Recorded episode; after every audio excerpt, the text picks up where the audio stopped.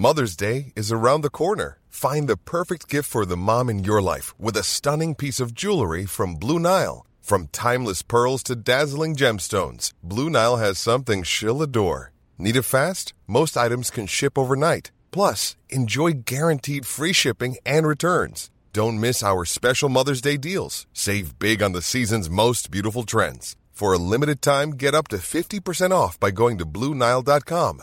That's Bluenile.com. What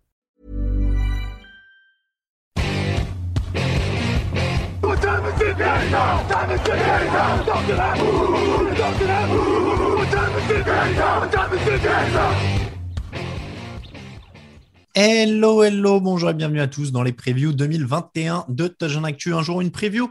Vous écoutez la preview des Denver Broncos aujourd'hui. À mes côtés pour en parler, Lucas Vola est là. Bonjour. Salut messieurs, salut tout le monde.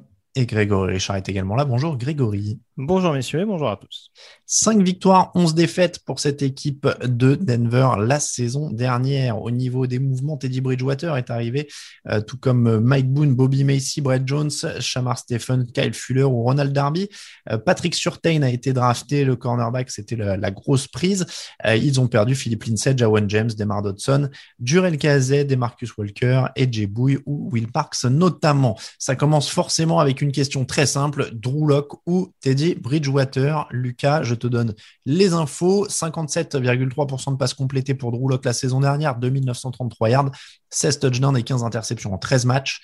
Bridgewater a joué 15 matchs, 69,1% de passes complétées, 3733 yards, 15 touchdowns et 11 interceptions.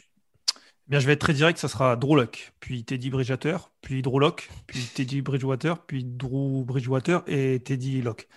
Euh, je, je, suis très tiraillé euh, quand je regarde l'effectif de cette équipe. J'ai envie de me hyper. J'ai vraiment envie de. Je, je, crois à cette équipe. Et puis je regarde le quarterback. Et que ce soit Drew Locke ou Teddy Bridgewater, je j'y crois plus en fait. Et voilà, du coup, ça c'est très compliqué. Si je dois choisir, je pense que, en, en, tout cas, si je dois répondre à ta question, je pense que Drew Locke commencera, ne serait-ce que parce que c'est le plus jeune.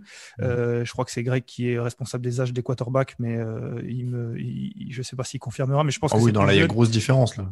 Mais euh, mais je suis pas sûr qu'il fasse pas le même nombre de matchs euh, à la fin de la saison, euh, ce qui voudrait dire que c'est compliqué à Denver.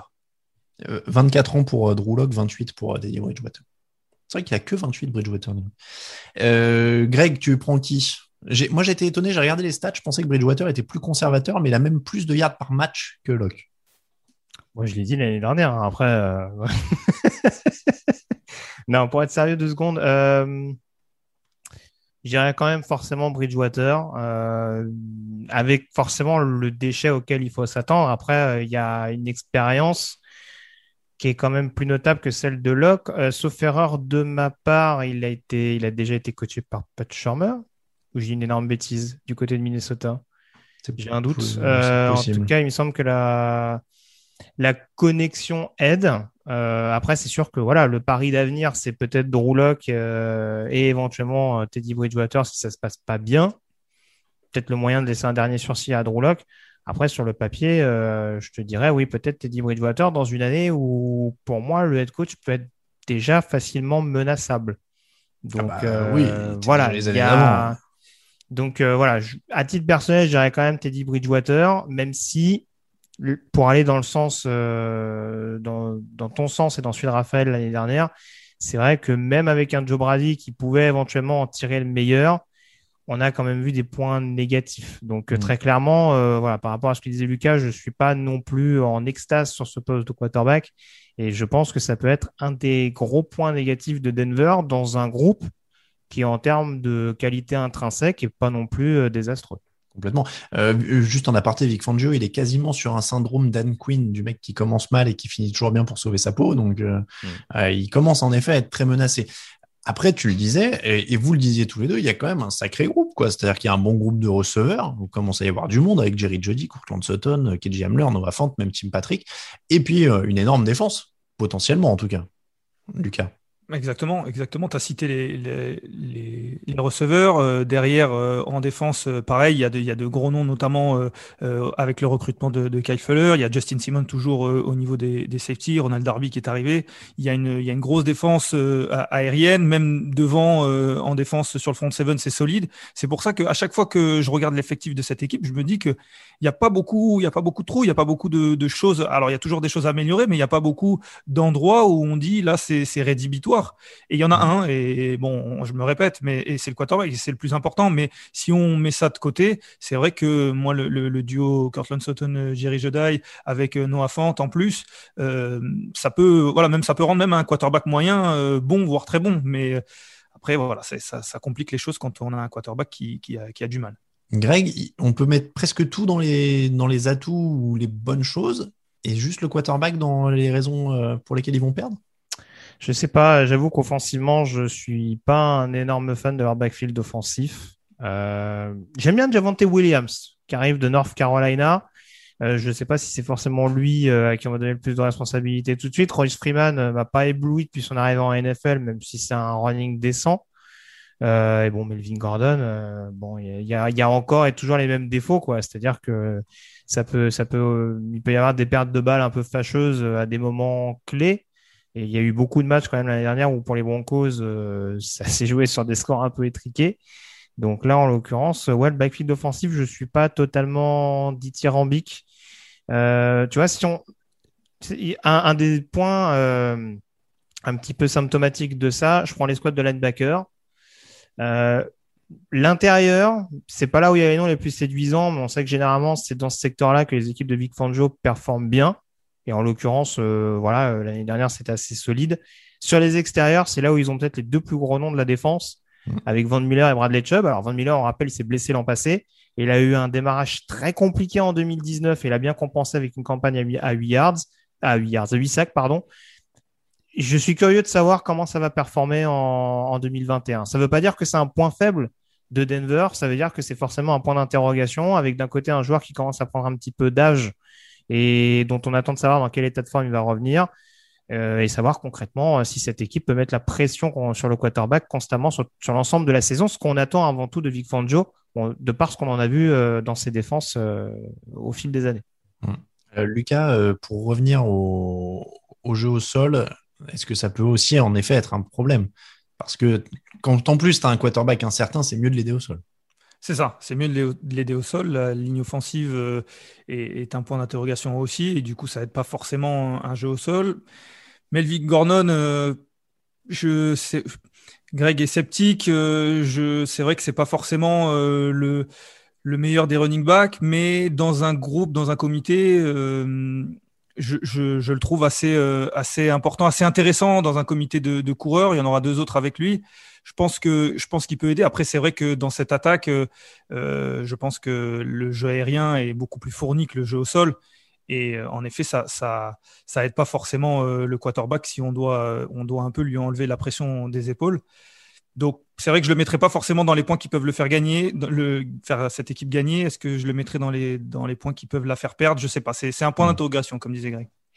Au niveau des facteurs X, Lucas, est-ce que euh, tu as quelque chose qui irait, notamment par exemple dans la défense, comme dirait euh, Greg, ou disait Greg, où il y a quand même un peu d'incertitude sur les retours de blessures, sur ces choses-là, ou alors est-ce que tu es allé sur autre chose?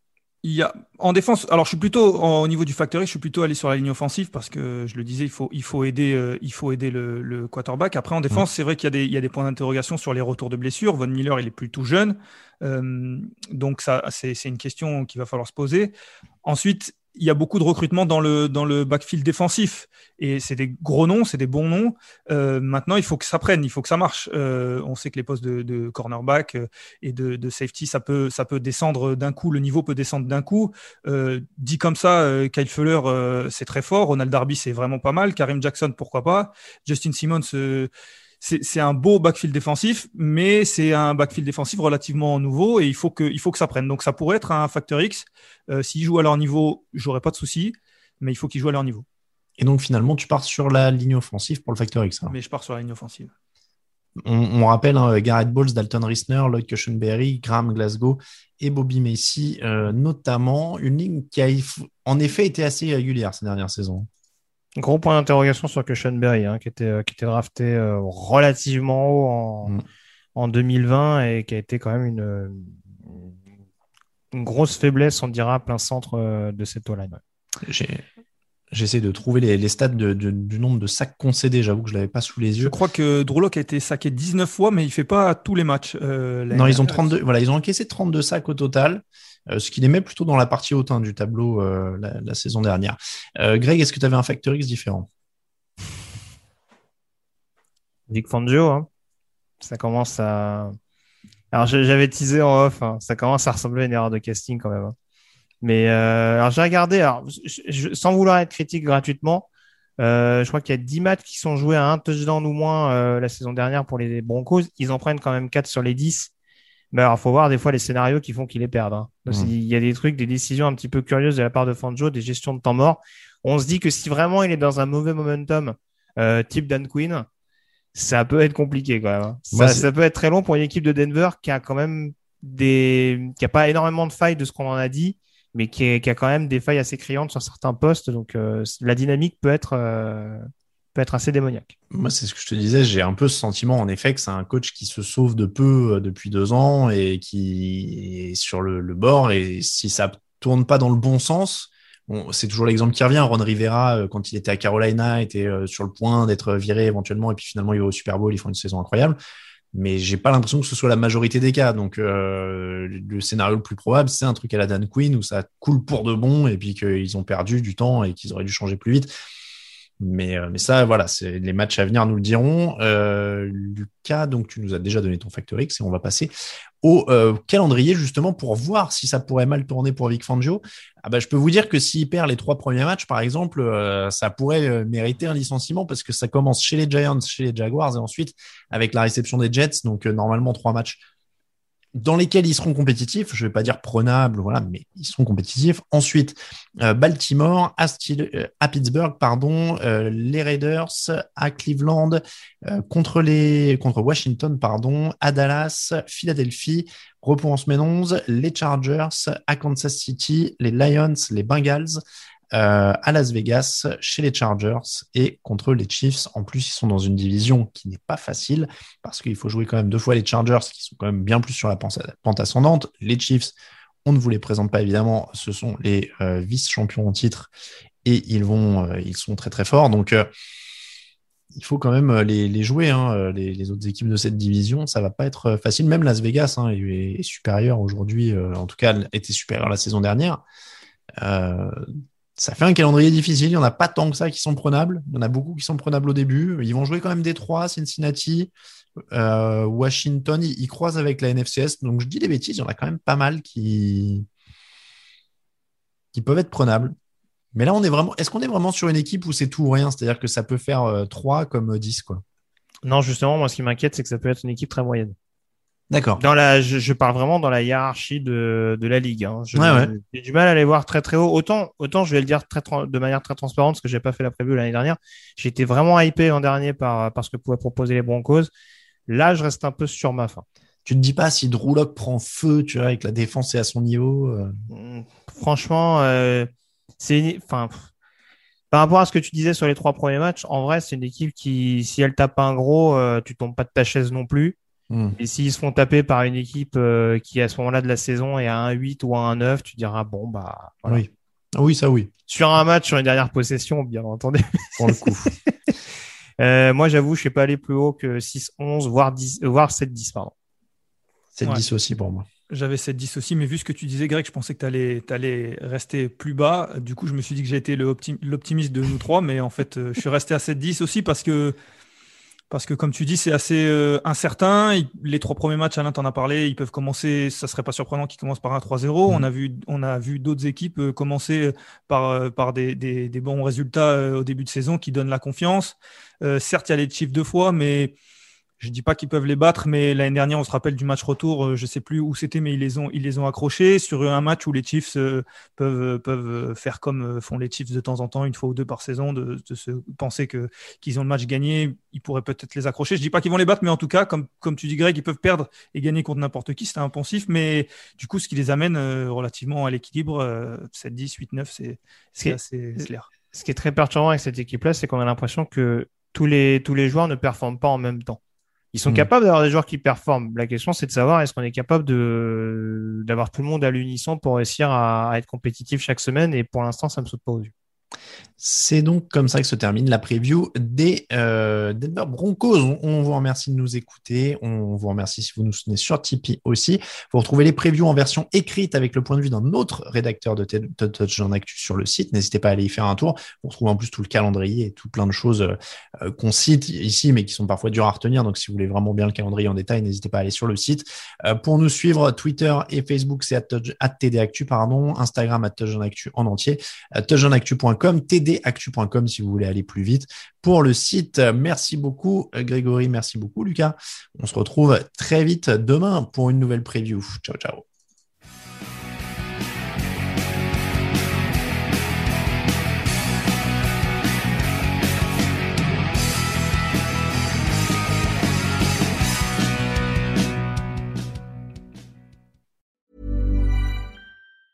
Planning for your next trip? Elevate your travel style with Quince. Quince has all the jet setting essentials you'll want for your next getaway, like European linen, premium luggage options, buttery soft Italian leather bags, and so much more. And it's all priced at 50 to 80% less than similar brands. Plus, Quince only works with factories that use safe and ethical manufacturing practices. Pack your bags with high-quality essentials you'll be wearing for vacations to come with Quince. Go to quince.com slash trip for free shipping and 365-day returns.